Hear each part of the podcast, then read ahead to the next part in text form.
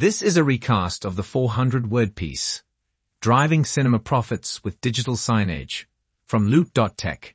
Let's listen in.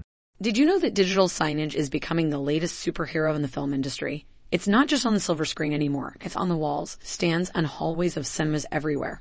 Digital signage is being used by cinema operators to enhance customer experiences. They use it to showcase movie trailers, reviews, and showtimes.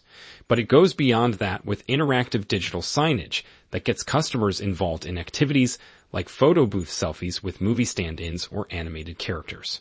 Those selfies and activities are then shared on social media for increased publicity. It's a great way to engage with customers and create buzz around the movies. Digital signage also helps manage crowd flow efficiently. It provides wayfinding assistance for moviegoers and digital menu boards that make the transaction process at concession stands faster and easier. Let's not forget about the promotion of movie merchandise. Digital displays strategically placed at ticket counters or food and beverage sections can boost revenue by upselling and cross-selling.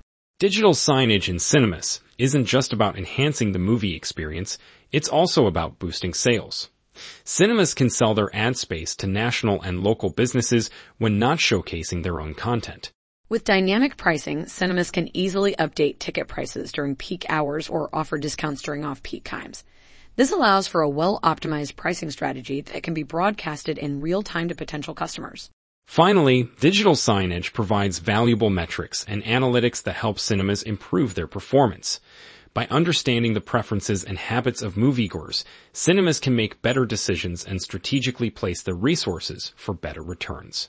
In summary, digital signage is a strategic tool for enhancing the moviegoer experience and generating substantial revenue for cinemas. That's it for today. Bye for now.